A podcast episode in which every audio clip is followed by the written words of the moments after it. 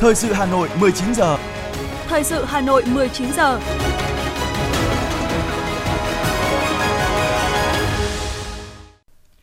Võ Nam Thúy Hằng xin kính chào quý vị và các bạn. Bây giờ là chương trình thời sự của Đài Phát thanh Truyền hình Hà Nội, phát trực tiếp trên sóng phát thanh. Tối nay thứ bảy, ngày 24 tháng 12 năm 2022, chương trình có những nội dung chính sau đây.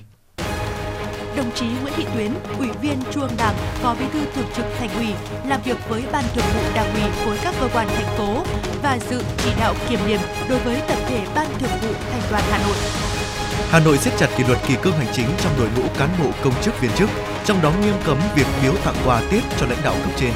Bộ Y tế cảnh báo thực phẩm chức năng Humanprec chứa chất cấm sildenafil. Tăng cường bảo đảm trật tự an toàn giao thông, trật tự đô thị dịp Tết. Phần tin thế giới có những thông tin. Bộ trưởng Quốc phòng Pháp Sebastien Lecornu sẽ thăm Ukraine vào ngày 28 tháng 12 tới.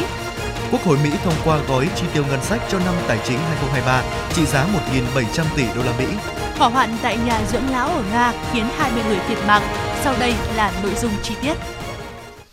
Thưa quý vị và các bạn, sáng nay, Ban Thường vụ Đảng ủy khối các cơ quan thành phố Hà Nội đã tổ chức hội nghị kiểm điểm đối với tập thể Ban Thường vụ năm 2022 và kiểm điểm sâu về trách nhiệm của tập thể Ban Thường vụ Đảng ủy khối trong lãnh đạo, chỉ đạo thực hiện công tác xây dựng Đảng tại các tổ chức Đảng trực thuộc Đảng bộ khối các cơ quan thành phố. Ủy viên Trung ương Đảng, Phó Bí thư Thường trực Thành ủy Hà Nội Nguyễn Thị Tuyến dự và chỉ đạo hội nghị.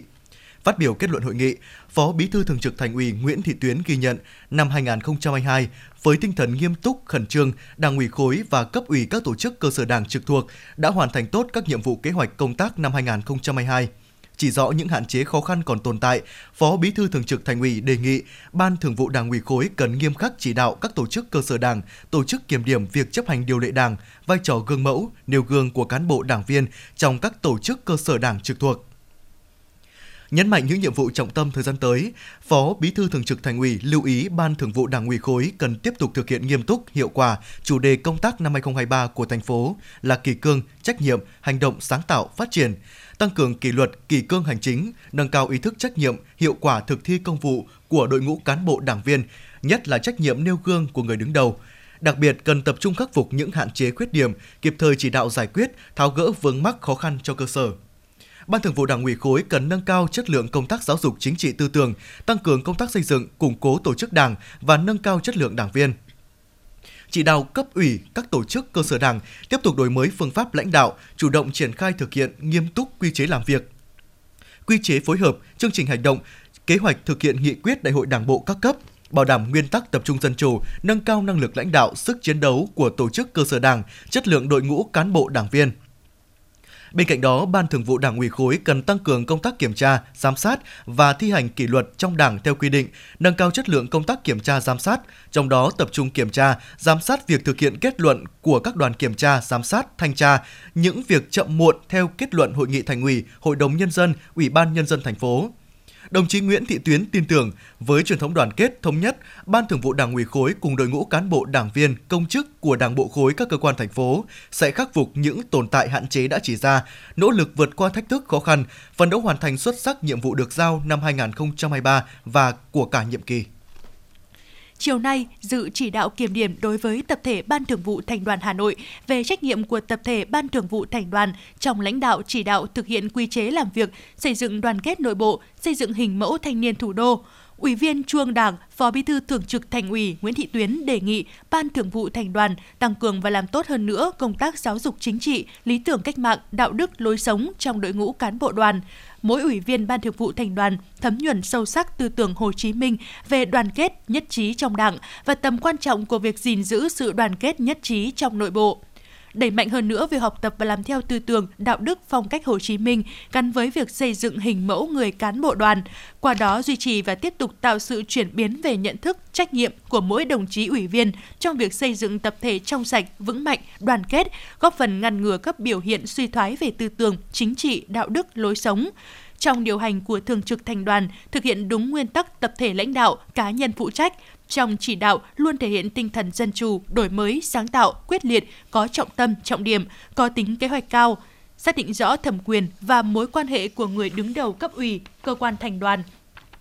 Tiếp tục phát huy vai trò tiên phong, gương mẫu của cán bộ lãnh đạo, nhất là bí thư và các phó bí thư thành đoàn trong xây dựng mối đoàn kết nội bộ, cùng với việc làm tốt công tác quản lý, kiểm tra, giám sát nhằm sớm phát hiện và kiên quyết giải quyết dứt điểm mọi nguy cơ gây mất đoàn kết trong nội bộ chủ động tích cực đấu tranh, phản bác có hiệu quả với các thông tin xấu độc trên không gian mạng nhằm tăng cường củng cố và phát triển sự đoàn kết, thống nhất trong tổ chức và bảo vệ đội ngũ cán bộ đoàn. Thường trực Thành ủy đề nghị ngay sau hội nghị, Ban Thường vụ Thành đoàn Hà Nội và mỗi cá nhân, các đồng chí ủy viên Ban Thường vụ phải chủ động xây dựng kế hoạch khắc phục những hạn chế, khuyết điểm đã được chỉ ra. Chủ tịch Ủy ban nhân dân thành phố Hà Nội Trần Sĩ Thanh đã ký ban hành chỉ thị số 22 ngày 22 tháng 12 năm 2022 về việc thực hiện kỷ luật kỳ cương hành chính đối với cán bộ, công chức, viên chức, người lao động tại các cơ quan đơn vị thuộc thành phố Hà Nội trong năm 2023 và dịp Tết Nguyên đán Quý Mão. Theo nội dung chỉ thị, Chủ tịch Ủy ban nhân dân thành phố yêu cầu giám đốc, thủ trưởng các sở ban ngành đơn vị sự nghiệp thuộc thành phố, chủ tịch Ủy ban nhân dân các quận huyện thị xã, chủ tịch Ủy ban nhân dân các xã phường thị trấn tiếp tục tuyên truyền, phổ biến quán triệt tới đội ngũ cán bộ công chức viên chức, người lao động các quy định của Đảng và Nhà nước về chấp hành kỷ luật, kỷ cương hành chính, văn hóa công sở, sử dụng hiệu quả thời giờ làm việc, tăng cường vai trò trách nhiệm của các tổ chức cá nhân trong thực thi nhiệm vụ được giao phát huy vai trò tiên phong gương mẫu trách nhiệm của người đứng đầu, nói đi đôi với làm, gắn bó với nhân dân, lắng nghe tâm tư nguyện vọng của nhân dân và giải quyết kịp thời hiệu quả các vấn đề bức xúc dân sinh ngay từ cơ sở. Bên cạnh đó, xây dựng và triển khai ngay chương trình, kế hoạch công tác năm 2023 theo hướng chỉ rõ nhiệm vụ của từng tổ chức đơn vị trực thuộc, xác định rõ tiến độ, kết quả, cụ thể hóa trách nhiệm của người đứng đầu, từng cá nhân trong việc thực hiện nhiệm vụ được giao, chủ động điều hành, tổ chức thực hiện các nhiệm vụ trong năm 2023 đúng tiến độ chất lượng liên quan đến triển khai thực hiện chỉ thị số 17 ngày 1 tháng 12 năm 2022 của Ban Thường vụ Thành ủy về việc tổ chức phục vụ Tết Nguyên đán Quý Mão năm 2023 trên địa bàn thành phố, đón mừng năm mới 2023 và vui xuân đón Tết lành mạnh, an toàn, tiết kiệm. Chủ tịch UBND thành phố yêu cầu khẩn trương hoàn thành đúng tiến độ, bảo đảm chất lượng các nhiệm vụ, công việc của cơ quan, đơn vị, địa phương theo chương trình công tác năm 2022 và theo phân công của thành phố, của trung ương, phấn đấu hoàn thành ở mức cao nhất các mục tiêu, chỉ tiêu phát triển kinh tế xã hội, bảo đảm quốc phòng an ninh, trật tự an toàn xã hội năm 2022, nhất là nhiệm vụ trên các lĩnh vực trọng tâm của thành phố, hoàn thành tổng kết công tác năm 2022 trước ngày 10 tháng 1 năm 2022 2023, nghiêm cấm việc biếu tặng quà Tết cho lãnh đạo cấp trên. Trong kỳ nghỉ lễ đón năm mới 2023 và Tết Nguyên đán, các tổ chức, cơ quan, đơn vị thuộc thành phố có kế hoạch cụ thể bố trí cán bộ, công chức, viên chức, nhân viên trực Tết bảo đảm an ninh, an toàn, phòng chống cháy nổ, kịp thời xử lý, giải quyết hiệu quả mọi công việc, tình huống phát sinh, thực hiện nghiêm chế độ thông tin, báo cáo trong dịp nghỉ Tết.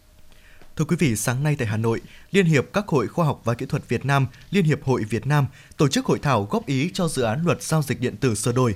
Phát biểu khai mạc hội thảo, tiến sĩ khoa học Phan Xuân Dũng, Chủ tịch Liên hiệp các hội khoa học và kỹ thuật Việt Nam nêu rõ, Luật giao dịch điện tử năm 2005 đã mở ra khung pháp lý quan trọng cho việc xác lập các hình thức giao dịch trao đổi thông tin trên môi trường mạng, giúp kiến tạo các khuôn khổ, nền tảng cơ bản của việc tạo dựng hình thức giao dịch mới, bảo đảm tính đồng bộ, thống nhất với hệ thống pháp luật, tạo điều kiện thuận lợi cho quá trình chuyển đổi số quốc gia và phát triển các sản phẩm dịch vụ, mô hình kinh doanh mới dựa trên nền tảng công nghệ số, internet và không gian mạng ngày nay. Kết thúc hội thảo, Chủ tịch Phan Xuân Dũng bày tỏ hoan nghênh các ý kiến đóng góp thẳng thắn khách quan và cho biết Liên hiệp hội Việt Nam sẽ tổng hợp để gửi tới Ủy ban Khoa học Công nghệ và Môi trường của Quốc hội để nghiên cứu tiếp thu, chỉnh lý dự thảo luật trình Quốc hội xem xét thông qua vào kỳ họp tới. Thưa quý vị và các bạn, hiện nay các hoạt động sản xuất kinh doanh đã dần hồi phục, đóng góp tích cực vào nhiều chỉ tiêu kinh tế vĩ mô. Để duy trì tốc độ hồi phục kinh tế, bên cạnh việc tháo gỡ những vướng mắc về mặt cơ chế, chính sách và tiếp tục hỗ trợ doanh nghiệp về thuế, lãi suất, cần đặc biệt chú trọng đến lĩnh vực còn nhiều dư địa là kinh tế số.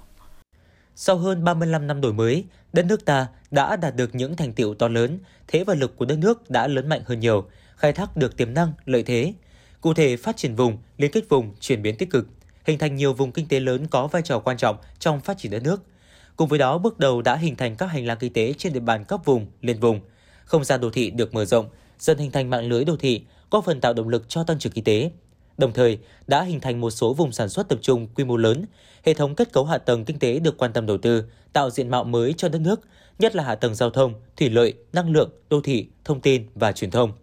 Tuy nhiên, bên cạnh kết quả đạt được, vẫn còn nhiều hạn chế, yếu kém như liên kết vùng còn nhiều bất cập, việc đầu tư phát triển còn dàn trải theo các vùng miền, chưa hình thành được bộ khung kết cấu hạ tầng toàn quốc đồng bộ và hiện đại, kết cấu hạ tầng giao thông, tăng lượng chưa thực sự đáp ứng được yêu cầu phát triển. Phó trưởng Ban Kinh tế Trung ương Nguyễn Hồng Sơn chỉ rõ. Tăng trưởng vẫn phụ thuộc nhiều vào đóng góp của các yếu tố vốn và lao động. Về không gian tăng trưởng bị chia cắt bởi tư duy phát triển cục bộ, bởi địa giới hành chính, kết cấu hạ tầng kinh tế xã hội, nhất là hạ tầng giao thông chưa đầy đủ, đồng bộ và hiện đại, liên kết vùng và nội vùng còn lòng lẻo, thiếu hiệu quả, các vùng động lực chưa phát huy được ở mức cao, vai trò đi đầu dẫn dắt tăng trưởng của cả nước. Về động lực tăng trưởng như chưa phát huy được ở mức cao các động lực tăng trưởng như là phát triển đô thị, chuyển đổi số, ứng dụng khoa học và công nghệ, hội nhập quốc tế. Các ý kiến đều cho rằng trong năm 2023, tình hình kinh tế thế giới tiếp tục có nhiều biến động nhanh, phức tạp, chưa từng có tiền lệ và khó lường. Tăng trưởng đang bị chậm lại và có nguy cơ bị suy thoái. Sẽ có nhiều tác động tiêu cực đến kinh tế Việt Nam trong thời gian tới. Do đó, triển khai về không gian phát triển, tăng trưởng kinh tế cần dựa trên nền tảng khoa học công nghệ, đổi mới sáng tạo và chuyển đổi số, mô hình tổ chức không gian phát triển hiệu quả, thống nhất, bền vững. Cùng với đó, hình thành kiến tạo được các vùng trung tâm kinh tế, đô thị động lực có mạng lưới kết cấu hạ tầng cơ bản đồng bộ, hiện đại, đảm bảo các cân đối lớn, nâng cao khả năng chống chịu của nền kinh tế. Còn theo bà Nguyễn Thị Thu Trang, Giám đốc Trung tâm WTO và Hội nhập Liên đoàn Thương mại và Công nghiệp Việt Nam, cần khai thác tốt hơn, hiệu quả hơn các hiệp định thương mại tự do đã ký kết để tạo thị trường và động lực cho tăng trưởng trong năm 2023. Trong năm 23 được dự báo là sẽ rất khó khăn và điều này nó sẽ làm cho cái quy mô thị trường bị thu hẹp và cạnh tranh gia tăng giữa hàng hóa Việt Nam với những đối thủ cạnh tranh khác ở những thị trường này. Trong cái bối cảnh như vậy, việc tận dụng những hiệp định thương mại tự do để có được cái lợi thế cạnh tranh về giá rất là quan trọng đối với các doanh nghiệp. Chúng ta cần phải có những cái biện pháp giúp các doanh nghiệp tận dụng tốt hơn, hiệu quả hơn các cái ưu đãi thuế quan và các cái cam kết khác từ các hiệp định thương mại tự do để có được cái tăng trưởng à, tốt trong cái năm 23 mà dự kiến rất khó khăn này.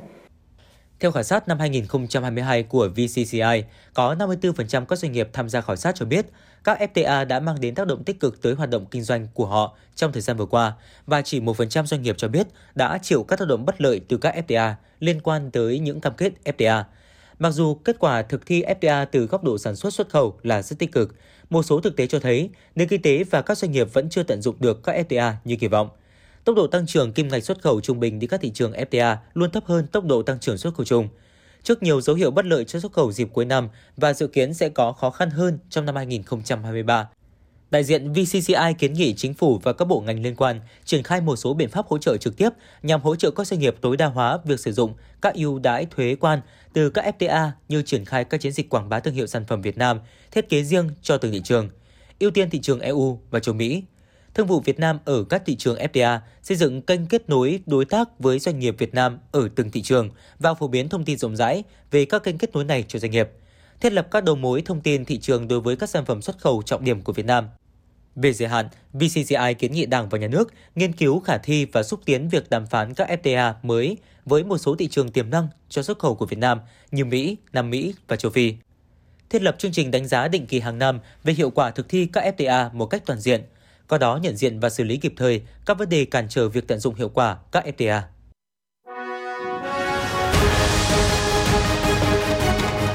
Thời sự Hà Nội, nhanh,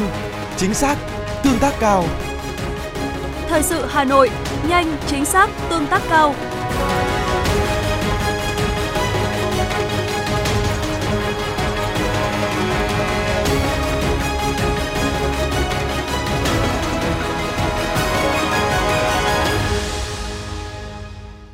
Thưa quý vị và các bạn, tối qua tại tượng đài đau thương căm thù chiến thắng, Đảng bộ chính quyền và nhân dân xã Kim Trung, huyện Hoài Đức tổ chức lễ kỷ niệm 50 năm chiến thắng Hà Nội Điện Biên Phủ trên không để cùng nhau ôn lại những trang sử hào hùng về cuộc chiến đấu ngoan cường của nhân dân ta. Cách đây đúng 50 năm, đế quốc Mỹ đã huy động 16 lần máy bay F-4H 6 lần máy bay F-111A ném 94 quả bom phá hoại từ 250 đến 500 kg, hủy diệt làng Yên Bệ của xã Kim Trung với diện tích chưa đầy 1 km vuông và một số khu dân cư lân cận. Chỉ trong thời gian 15 phút, chúng đã sát hại 175 người dân thường, làm 54 người khác bị thương, trong đó riêng làng Yên Bệ bị sát hại 74 người của 46 gia đình và 28 người khác bị thương bom Mỹ đã phá hủy hoàn toàn 99 ngôi nhà, làm hư hỏng 108 ngôi nhà khác. Những tội ác trên sẽ mãi mãi là ký ức đau thương, không bao giờ quên đối với người dân thôn Yên Bệ.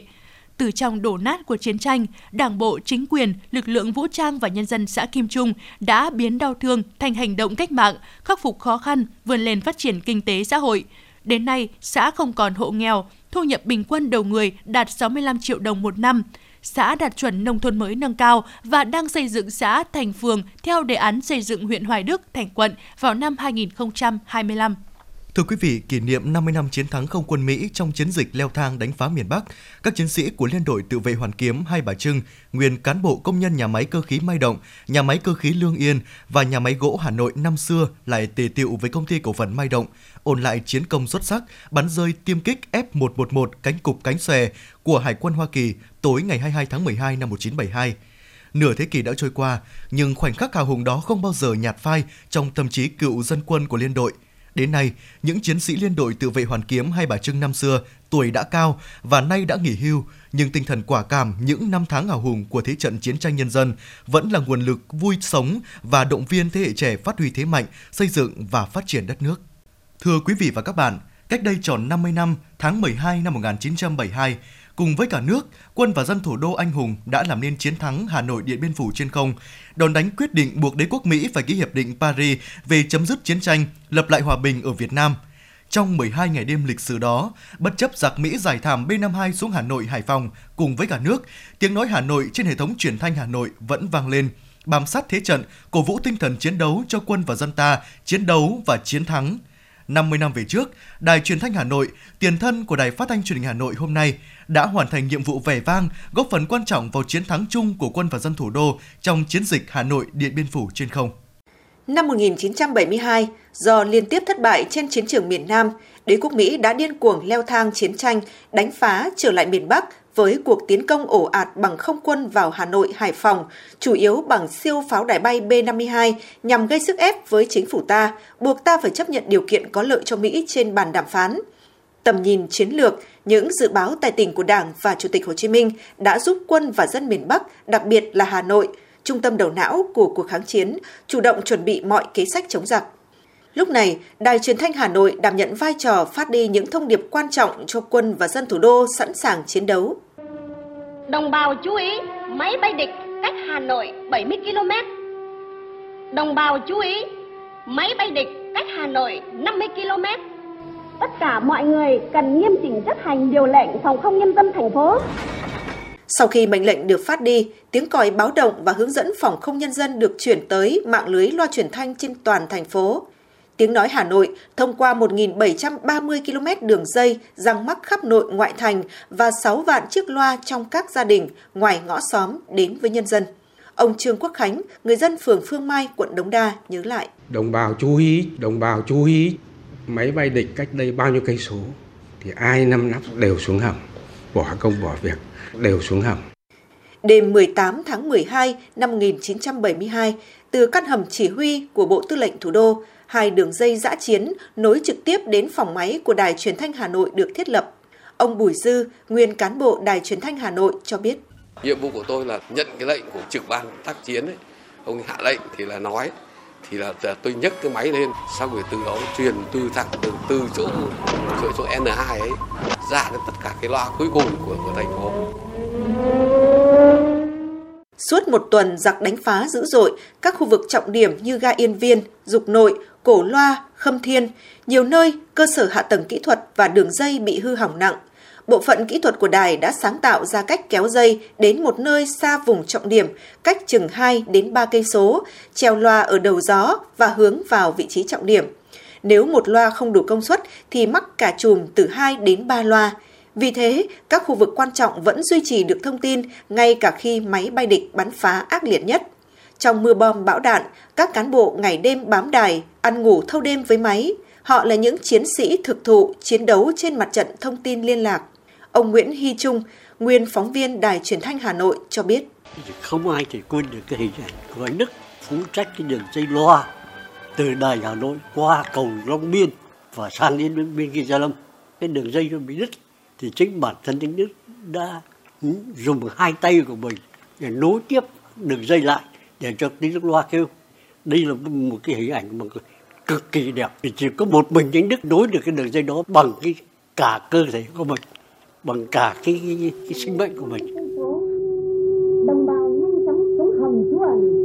các lực lượng vũ trang sẵn sàng chiến đấu trong 12 ngày đêm địch đánh phá ác liệt, tiếng nói Hà Nội đảm nhận vai trò đặc biệt quan trọng, kịp thời thông báo, phát lệnh báo động, hướng dẫn đồng bào phòng tránh máy bay địch và kịp thời báo tin chiến thắng từng ngày từng giờ cho nhân dân thành phố cũng như cả nước. Anh hùng lực lượng vũ trang Đinh Thế Văn, nguyên tiểu đoàn trưởng tiểu đoàn 77 cho biết. Nghe đài phát thanh thông báo, thông báo thường xuyên. Ôi rồi đài phát thanh không lúc nào là lúc không thông báo, kể cả về nó đánh ở đâu rồi bắn rơi ừ, bao nhiêu máy bay B-52 rồi bao nhiêu máy bay chiến thuật là thông báo một cách rất là thường xuyên làm thúc đẩy cho người lính vừa là động viên cái tinh thần phấn khởi vừa là làm thế nào để mình hoàn thành nhiệm vụ trong 8 năm không quân Mỹ đánh phá, tiếng loa truyền thanh đã ăn vào máu thịt của người Hà Nội. Mọi thông tin từ thương nghiệp, mua bán, tem phiếu, báo động, báo an tới các bản tin cập nhật tố cáo tội ác đã trở thành một phần ký ức lịch sử không thể nào quên. Ông Đỗ Gia Bính, nguyên phóng viên Đài truyền thanh Hà Nội cho biết. Lúc đó chúng ta không có Internet, không có điện thoại di động, chúng ta có hai tay để viết và có đôi chân để chạy đưa tin vào. Dù là ban đêm hay là ờ, giữa ban ngày sau một trận chiến đấu trước mắt mình là độc lập tự do đấy là, là động lực quan trọng nhất mà tất cả chúng tôi không kể hy sinh gian khổ đều cố gắng để vượt qua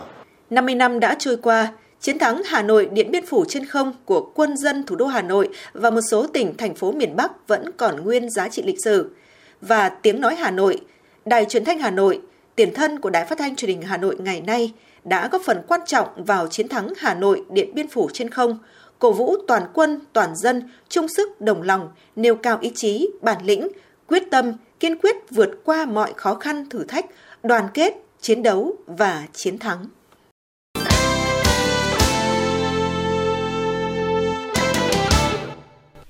Tiếp ngay sau đây sẽ là những thông tin kinh tế tiêu dùng đáng chú ý. Thưa quý vị, Hiệp hội Bất động sản Việt Nam dự báo quý 1 năm 2023, thị trường bất động sản Việt Nam sẽ thoát khỏi tình trạng suy thoái nhưng vẫn còn trầm lắng do trùng vào thời điểm Tết Nguyên đán 2023. Nguồn cung thị trường vẫn còn hạn chế do quá trình chuẩn bị và triển khai các thủ tục pháp lý dự án cần thêm thời gian. Bước sang quý 2, quý 3 2023, thị trường bất động sản sẽ dần phục hồi, phát triển lành mạnh hơn, minh bạch hơn và chuẩn mực hơn nhờ những bước tiến về môi trường pháp lý, triển vọng tăng trưởng kinh tế khả quan cùng với đà tăng trưởng của các hoạt động thương mại, đầu tư, tiêu dùng, cùng với việc các vướng mắc trên dần được tháo gỡ. Việt Nam là thị trường cung cấp quả xoài lớn thứ ba cho Hàn Quốc trong 11 tháng năm vừa qua, đạt 1,7 nghìn tấn, trị giá 7,4 triệu đô la Mỹ, tăng 19,1% về lượng và tăng 24,8% về trị giá so với cùng kỳ năm ngoái. Giá xoài nhập khẩu bình quân từ Việt Nam đạt 4.232,3 đô la Mỹ một tấn, tăng 4,7% so với cùng kỳ năm ngoái. Thái Lan và Peru là hai thị trường cung cấp quả xoài lớn nhất cho Hàn Quốc trong 11 tháng năm nay. Lượng nhập khẩu từ hai thị trường này chiếm 81,2% tổng lượng xoài nhập khẩu. Theo thông tin từ tập đoàn Diệt May Việt Nam công bố, với kim ngạch xuất khẩu đạt khoảng 44,5 tỷ đô la Mỹ, xuất khẩu diệt may của Việt Nam giữ vị trí thứ ba trên thế giới sau Trung Quốc và Bangladesh với tốc độ tăng trưởng xuất khẩu hiện nay của ngành. Để đạt được kết quả này là nhờ Diệt May Việt Nam làm được nhiều đơn hàng nhỏ, đa dạng chủng loại và kỹ thuật khó. Ngoài ra, Việt Nam cũng có kỹ năng quản trị tốt và là xu thế trong bối cảnh thị trường còn khó khăn. Cùng đó, năng suất lao động trên đầu người tốt đã giúp bù lại phần nào yếu tố về giá bán, khiến khách hàng vẫn tin tưởng ở dệt may Việt Nam. Chuyển sang những thông tin khác, sáng nay tại Hà Nội đã diễn ra phiên giao dịch việc làm chuyên đề dành riêng cho bộ đội xuất ngũ với hàng trăm chỉ tiêu tuyển dụng. Đây là hoạt động nhằm góp phần giải quyết việc cũng như động viên lực lượng thanh niên hăng hái lên đường thực hiện nghĩa vụ quân sự. Phiên việc làm dành cho bộ đội xuất ngũ thu hút sự tham gia của gần 40 doanh nghiệp với gần 2.000 chỉ tiêu tuyển dụng, trình độ từ lao động phổ thông lên đại học, ngành nghề rất phong phú trong nhiều lĩnh vực như thương mại, dịch vụ, xây dựng, xuất khẩu, lao động. Mức lương dao động từ 8 đến 15 triệu đồng một tháng. Dự kiến trong tháng 1 tới sẽ có khoảng 1.000 bộ đội xuất ngũ. Do đó, lực lượng thanh niên này rất cần được tư vấn hướng nghiệp, dạy nghề và lựa chọn việc làm phù hợp với năng lực của bản thân. Bên cạnh đó, mỗi quân nhân sau khi hoàn thành nghĩa vụ phục vụ tại quân ngũ có nhu cầu sẽ được hỗ trợ học nghề bằng hình thức cấp thẻ học nghề có giá trị tối đa bằng 6 tháng lương tối thiểu. Thưa quý vị và các bạn, giảm việc, mất việc khi chỉ còn chưa đầy một tháng nữa là đến Tết Nguyên đán. Đây không chỉ là nỗi lo của chính người lao động mà còn là chăn trở của chính quyền địa phương và các ngành chức năng. Tuy nhiên, với nhiều nhu cầu tuyển dụng như hiện nay, việc làm không thiếu cho công nhân, vấn đề là điều tiết lao động cho kịp thời và hợp lý.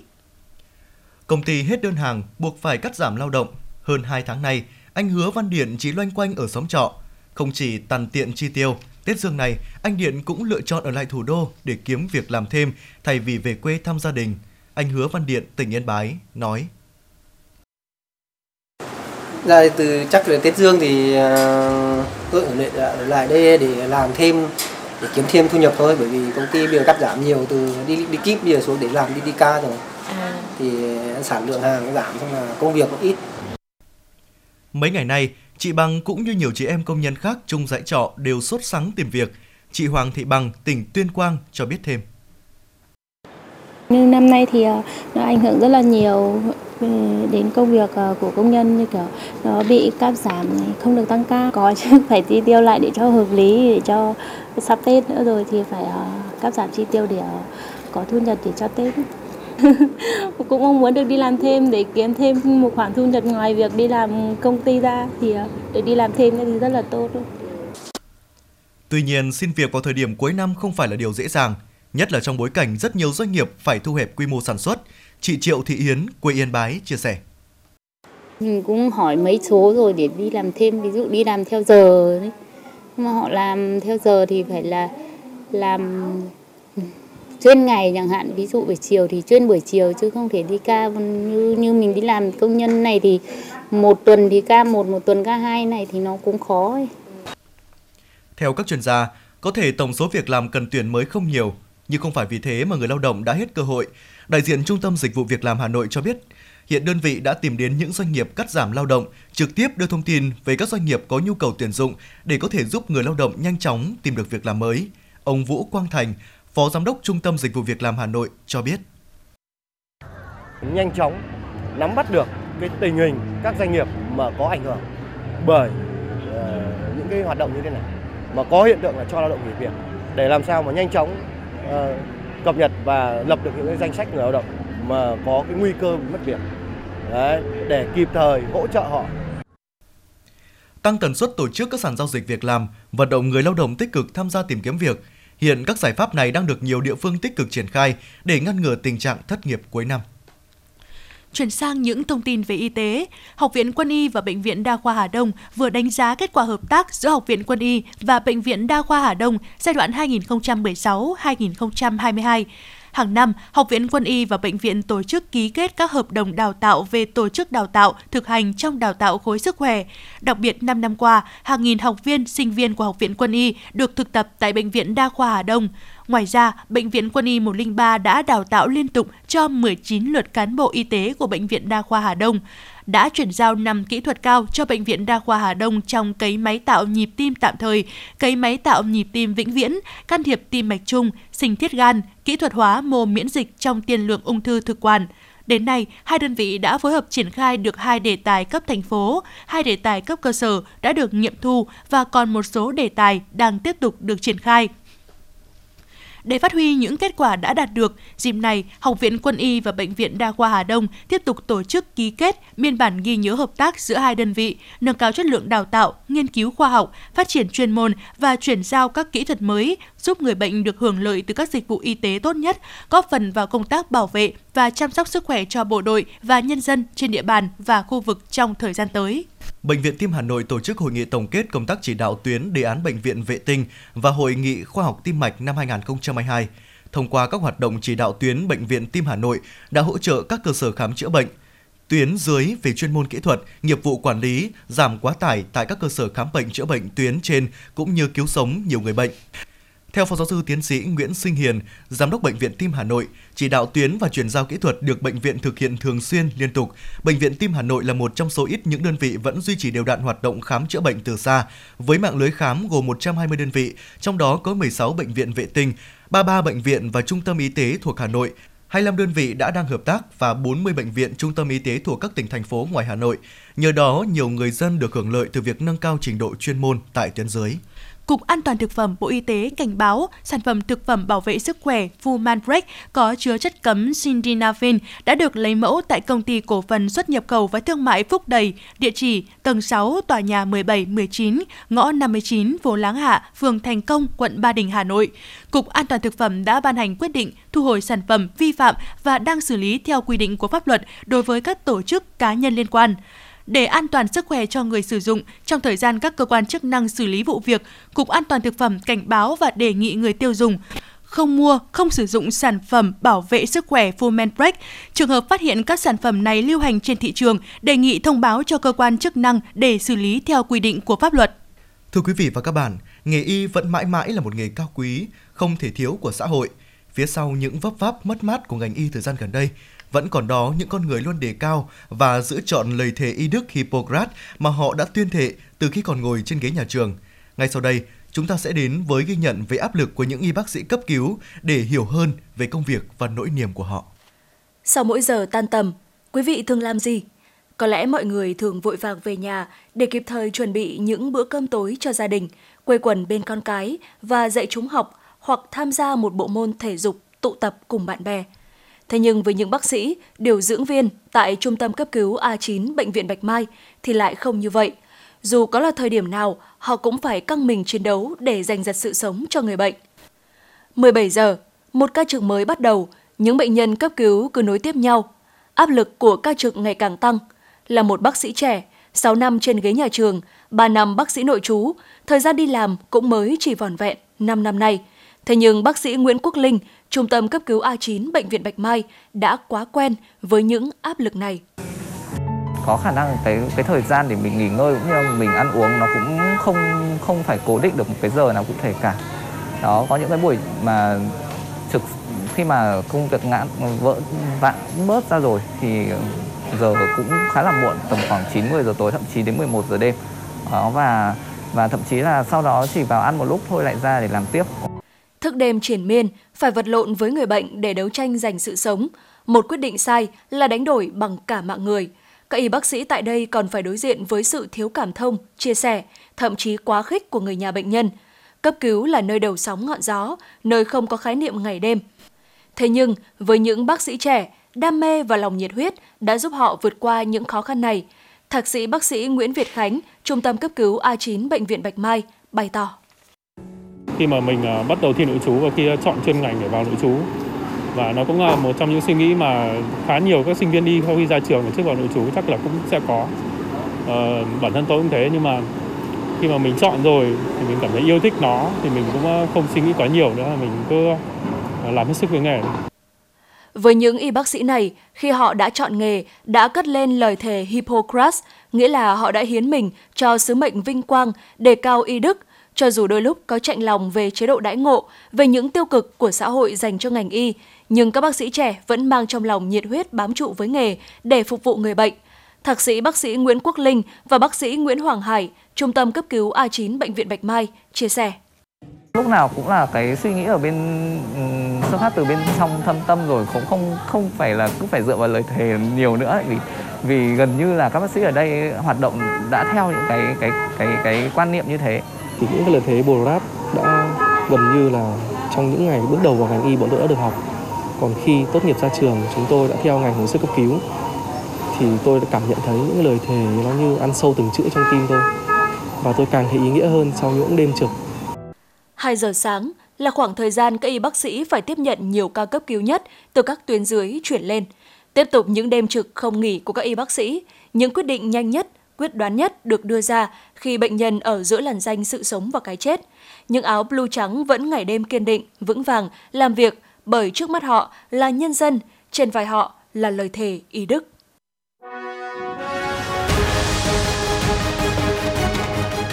FM 90 cập nhật trên mọi cung đường. FM 90 cập nhật trên mọi cung đường.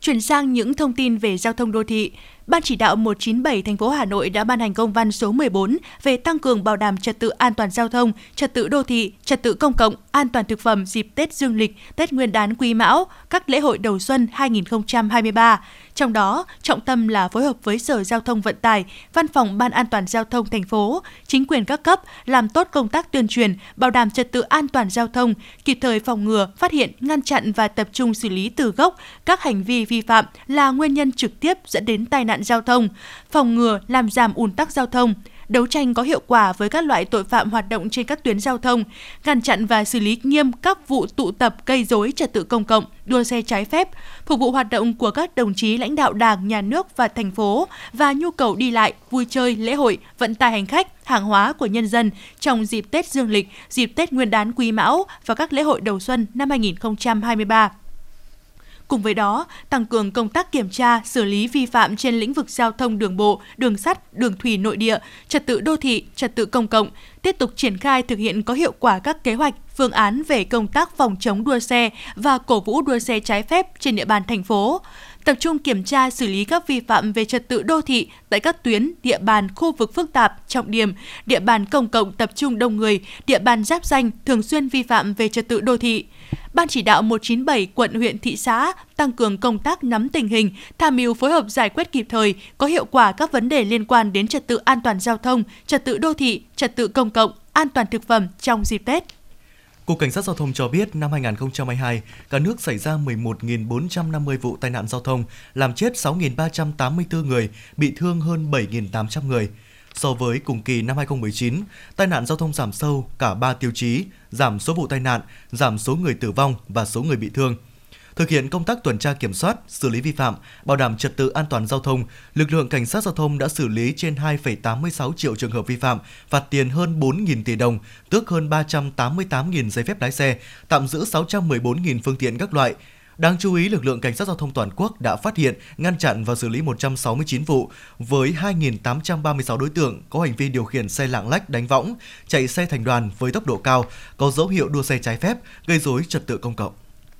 Sáng nay, phiên tòa xét xử bị cáo Nguyễn Thị Thanh Nhàn, Chủ tịch Hội đồng Quản trị kiêm Tổng Giám đốc Công ty AIC và 35 bị cáo vi phạm quy định về đấu thầu, lợi dụng chức vụ quyền hạn, thiếu trách nhiệm, gây hậu quả nghiêm trọng, đưa và nhận hối lộ tiếp tục với phần xét hỏi. Trong phiên xử sáng nay, bị cáo Lưu Văn Phương, nhân viên AIC đã bất ngờ xin nhận tội. Trong số 28 bị cáo có mặt tại phiên tòa, đa số các bị cáo thừa nhận sai phạm, một số bị cáo thừa nhận một phần hành vi vi phạm, riêng bị cáo Lưu Văn Khương không thừa nhận hành vi phạm tội và kêu oan. Trong phần xét hỏi tại phiên tòa sáng nay, bị cáo Lưu Văn Phương bất ngờ thay đổi lời khai và thừa nhận hành vi phạm tội và mong được hưởng các tình tiết giảm nhẹ từ đại diện Viện Kiểm sát và Hội đồng xét xử. Sự thật vụ án xảy ra tại Công an quận Hoàn Kiếm. Thưa quý vị, như chúng tôi đã đưa tin, khoảng 11 giờ ngày 23 tháng 12 năm 2022, khi đồng chí Trung tá Nguyễn Thiện Chiến, đội trưởng đội cảnh sát điều tra tội phạm về ma túy công an quận Hoàn Kiếm, thành phố Hà Nội đang đi bộ trên phố Tràng Thi, bất ngờ bị Phạm Minh Cường dùng dao đâm từ phía sau. Sau khi bị đâm, đồng chí Nguyễn Thiện Chiến được đồng đội nhanh chóng đưa vào bệnh viện Việt Đức để cấp cứu. Mặc dù được các y bác sĩ tận tình cứu chữa, nhưng do vết thương quá nặng nên đồng chí Chiến đã không qua khỏi. Đối tượng Cường nguyên là cán bộ đội cảnh sát điều tra tội phạm về ma túy công an quận Hoàn Kiếm. Trong thời gian gần đây, Cường có biểu hiện không bình thường và vi phạm quy định công tác nên đã bị công an quận Hoàn Kiếm xử lý kỷ luật cảnh cáo. Giám đốc công an thành phố đã có quyết định xuất ngũ đối với Cường. Hiện công an quận Hoàn Kiếm đang phối hợp với phòng cảnh sát hình sự công an thành phố điều tra xử lý theo quy định của pháp luật.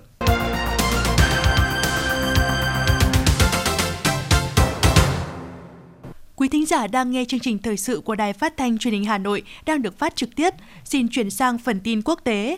Truyền thông Pháp đưa tin, Bộ trưởng Quốc phòng nước này Sebastien Lecornu sẽ thăm Ukraine ngày 28 tháng 12 để gặp người đồng cấp nước chủ nhà Oleksiy Renikov. Đây sẽ là chuyến thăm mới nhất của một quan chức cấp cao Pháp tới Ukraine sau Tổng thống Emmanuel Macron và Ngoại trưởng Catherine Colonna, người đã tới quốc gia Đông Âu ba lần kể từ khi bắt đầu cuộc chiến với Nga hồi cuối tháng 2. Dạng sáng nay theo giờ Việt Nam, Quốc hội Mỹ đã thông qua gói chi tiêu ngân sách cho năm tài chính 2023 trị giá 1.700 tỷ đô la Mỹ. Việc thông qua gói ngân sách khổng lồ này giúp tránh nguy cơ đóng cửa chính phủ. Trong đạo luật lần này, Quốc hội Mỹ cũng dành khoản ngân sách trị giá 197 triệu đô la Mỹ để hỗ trợ các chương trình khắc phục hậu quả chiến tranh ở Việt Nam, đồng thời mở rộng các chương trình chống biến đổi khí hậu, hỗ trợ giáo dục đại học và tăng cường hợp tác an ninh. Nga có thể cắt giảm sản lượng dầu tới 7% từ đầu năm tới để đáp trả việc phương Tây áp giá trần với mặt hàng này. Đây là cảnh báo được Phó Thủ tướng Nga Alexander Novak đưa ra hôm qua. Cảnh báo trên được đưa ra trong bối cảnh Liên minh các nước phương Tây do G7 dẫn dắt hồi đầu tháng đã đạt thỏa thuận về mức giá trần 60 đô la Mỹ một thùng đối với dầu thô Nga. Phương Tây kỳ vọng động thái này giúp hạn chế nguồn thu từ năng lượng của Nga cũng như khả năng tài trợ cho chiến dịch quân sự của nước này tại Ukraine. Quỹ Nhi đồng Liên Hợp Quốc UNICEF cho biết hiện có khoảng 20,2 triệu trẻ em ở các quốc gia thuộc vùng sừng châu Phi đang đối mặt với nguy cơ đói khát và bệnh tật nghiêm trọng. Trước thực trạng này, Phó Giám đốc khu vực Đông và Nam Phi của UNICEF kêu gọi nỗ lực toàn cầu để huy động khẩn cấp các nguồn lực nhằm giảm bớt những thiệt hại nặng nề và khó có thể cứu vãn đối với trẻ em ở vùng sừng châu Phi. Nhật Bản đã quyết định truy tố Tetsuya Yamagami, 42 tuổi, nghi phạm bị bắt vì tội giết người sau khi bắn cựu Thủ tướng Abe ngày 8 tháng 7 khi ông Abe đang phát biểu vận động tranh cử ở thành phố Nara. Văn phòng công tố quận Nara trước đó đã kéo dài thời gian giam giữ Yamagami để kiểm tra cẩn thận xem liệu nghi phạm này có đủ sức khỏe tâm thần để chịu xét xử hay không. Thời hạn giam giữ Yamagami sẽ hết hạn vào ngày 10 tháng 1 tới. Theo hãng tin TASS của Nga, đến sáng nay theo giờ Việt Nam, số người thiệt mạng trong vụ hỏa hoạn lúc rạng sáng cùng ngày tại nhà dưỡng lão ở thành phố Kemerovo, vùng Siberia của Nga đã tăng lên 20 người. Bộ Tình trạng khẩn cấp Nga cho biết lực lượng cứu hộ tiếp tục tìm kiếm các nạn nhân dưới đống đổ nát trong điều kiện nhiệt độ không khí thấp. Nhà dưỡng lão thuộc sở hữu tư nhân. Hiện lực lượng cứu hỏa đã kiểm soát được tình hình. Một vụ tai nạn liên hoàn liên quan đến 50 xe ô tô và xe tải đã xảy ra trên đường cao tốc ở bang Ohio, đông bắc nước Mỹ. Thông tin ban đầu cho thấy ít nhất một người đã thiệt mạng và nhiều người khác bị thương. Lực lượng chức năng đã mất nhiều thời gian để phân làn, tránh ách tắc trên toàn tuyến. Bão tuyết khiến tầm nhìn hạn chế được cho là nguyên nhân gây ra vụ tai nạn này. Liên quan đến vụ đắm tàu chiến ở Thái Lan, tính đến sáng nay 24 tháng 12, lực lượng cứu hộ xác định thêm một thi thể, nâng số người thiệt mạng được tìm thấy lên con số 7. Hiện còn 22 thành viên thủy thủ đoàn mất tích, trong số 76 thủy thủ được giải cứu, 19 người đang tiếp tục điều trị tại bệnh viện, trong khi 57 người đã được về nhà.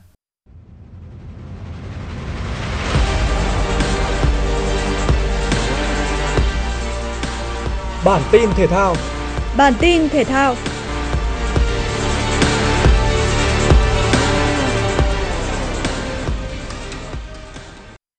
Lượt trận thứ hai bảng A AFF Cup khép lại với các kết quả Indonesia đánh bại Campuchia 2-1 và Philippines hạ Brunei 5-1. Với kết quả này, bảng A có tới 4 đội cùng 3 điểm là Thái Lan, Philippines, Indonesia và Campuchia. Đội duy nhất chưa có điểm nào sau hai trận toàn thua là Brunei và đang xếp chót bảng. Trong khi đó, Philippines với chiến thắng đậm 5-1 trước Brunei đã có được hiệu số dương 3 và vươn lên vị trí nhì bảng. Indonesia trong trận đầu tiên ở giải năm nay với thắng lợi sát nút có hiệu số dương 1 đứng thứ 3. Hiệu số của Campuchia là 0 và do đó đang đứng thứ tư. Thái Lan không thi đấu lượt này nhưng vẫn giữ được vị trí nhất bảng với hiệu số dương 5. Lượt trận thứ ba bảng A sẽ diễn ra vào ngày 26 tháng 12 với các cặp đấu Brunei gặp Indonesia và Thái Lan gặp Philippines.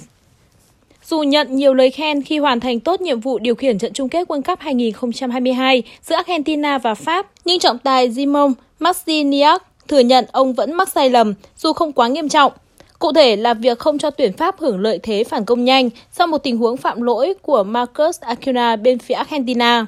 Giới chuyên môn cùng đại diện của cả hai đội tuyển Argentina và Pháp đều tỏ ra hài lòng với trọng tài chính, cùng hai trợ lý là Pawil Solonicki và Thomas Likiewicz trong việc điều khiển tốt và ít mắc lỗi trong trận chung kết World Cup 2022. Câu lạc bộ Manchester United đã mở cuộc đàm phán với PSV Eindhoven về Cody Gakpo và đang tiến gần đến bản hợp đồng với giá trị dưới 50 triệu bảng vào tháng 1 năm 2023. Được biết, Quỷ đỏ thành Manchester bày tỏ sự quan tâm đến tiền đạo Hà Lan 23 tuổi trong vài tuần qua và nhanh chóng hành động khi biết PSV đang gặp khó khăn về tài chính. Huấn luyện viên Eric Ten Hag tin tưởng rằng Cody Gakpo có thể mang lại sự năng nổ cần thiết cho hàng công của Manchester United, đặc biệt là sau sự ra đi của Cristiano Ronaldo. Về phần mình, PSV sẵn sàng đàm phán với đội chủ sân Old Trafford để kiếm khoản tiền lớn từ Cody Gakpo, tiền đạo ghi ba bàn tại World Cup 2022 cho đội tuyển Hà Lan bằng đánh đầu, chân trái và chân phải. Dự báo thời tiết khu vực Hà Nội đêm 24 ngày 25 tháng 12 năm 2022. Trung tâm thành phố Hà Nội đêm không mưa ngày nắng, nhiệt độ từ 13 đến 25 độ C. Quý vị và các bạn vừa nghe chương trình Thời sự tối của Đài Phát thanh Truyền hình Hà Nội, chỉ đạo nội dung Nguyễn Kim Khiêm, chỉ đạo sản xuất Nguyễn Tiến Dũng, tổ chức sản xuất Quang Hưng, chương trình do biên tập viên Nguyễn Hằng, phát thanh viên Võ Nam Thúy Hằng và kỹ thuật viên Mạnh Thắng thực hiện. Thân ái chào tạm biệt và hẹn gặp lại quý thính giả vào chương trình Thời sự 6 giờ sáng mai.